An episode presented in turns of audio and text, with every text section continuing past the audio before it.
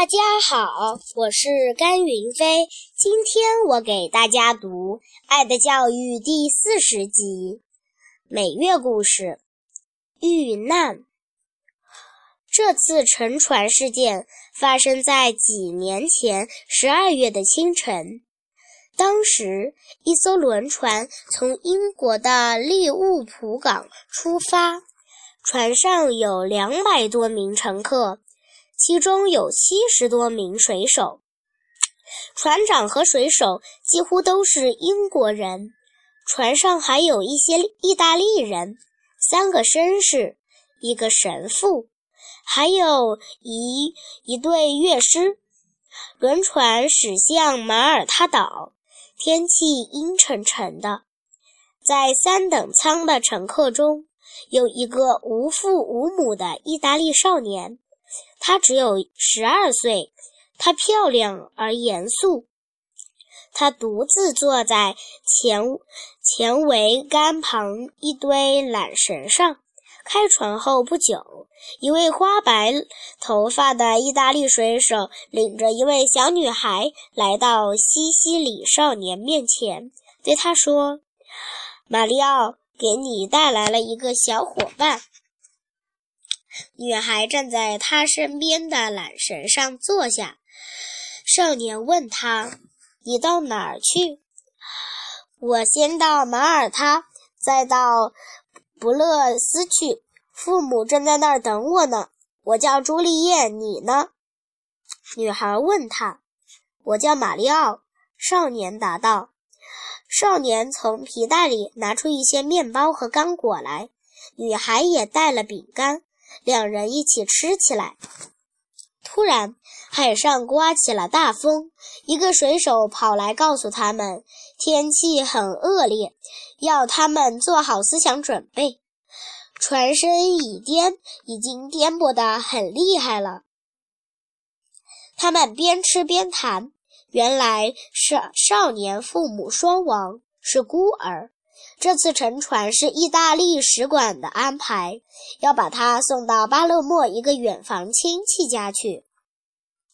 女孩是一一年前由一个守寡的姑母带到伦敦去的。女孩家很穷，父母指望她在姑母那里将来能继承一点遗产，不料姑母去世了，一文钱也没留下。他只好求助意大利驻英国大使馆，送他回国。使馆将使馆将他们二人拜托了一个水手照顾。女孩又对少年说：“我父母还以为我有很多钱呢，可我一个钱也没有。当然他们会照样爱我的。这次回去，他们见到我一定会很惊喜。”海浪越来越猛烈了。突然，一个恶浪把男孩击倒在甲板上。“哎呀，你流血了！”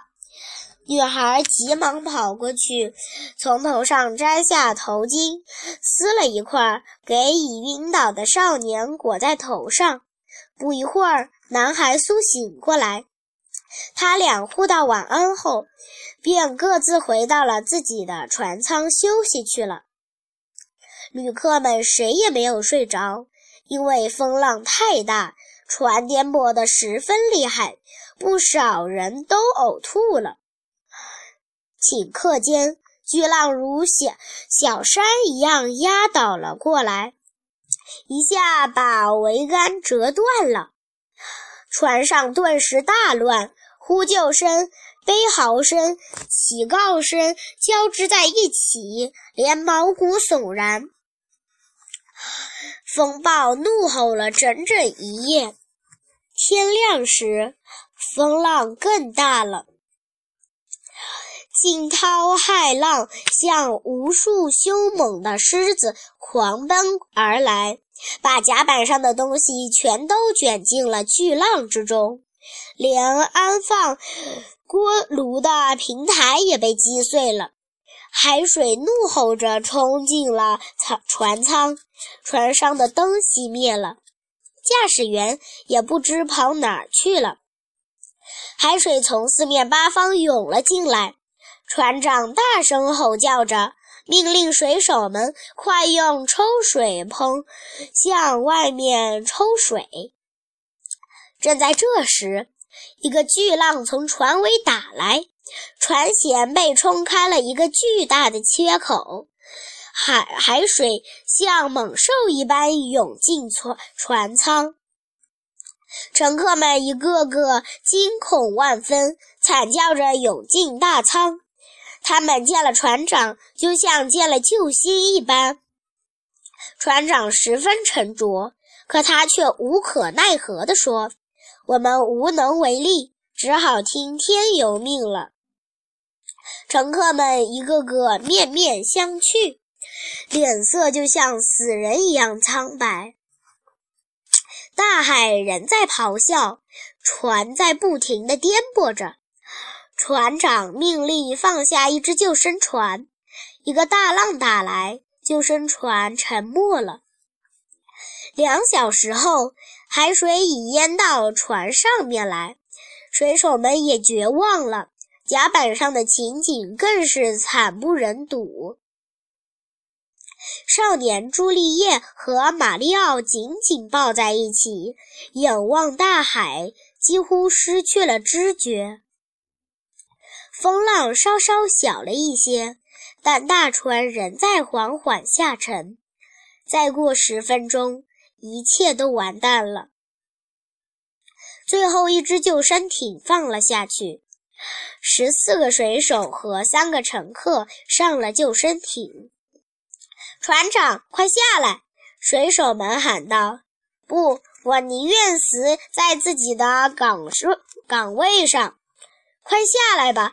要不就来不及了。不，我一定要留下来陪大家一起死。那么再下来一个吧，要女的。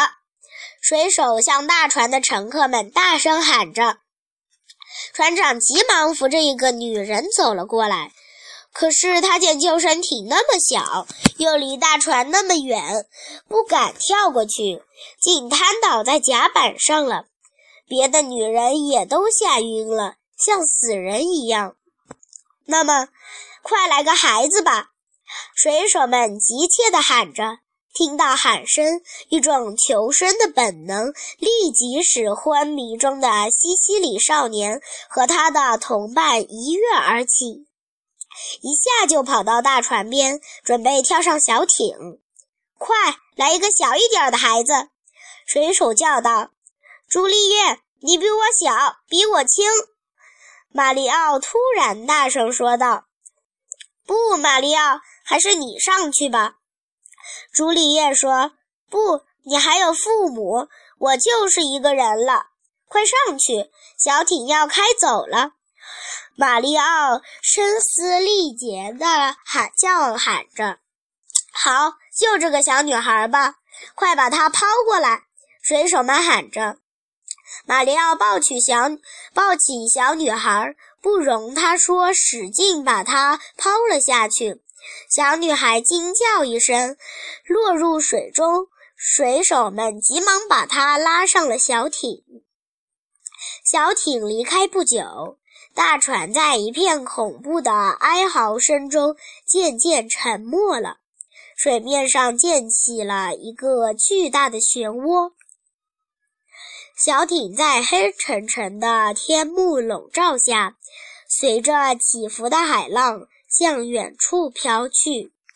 谢谢大家。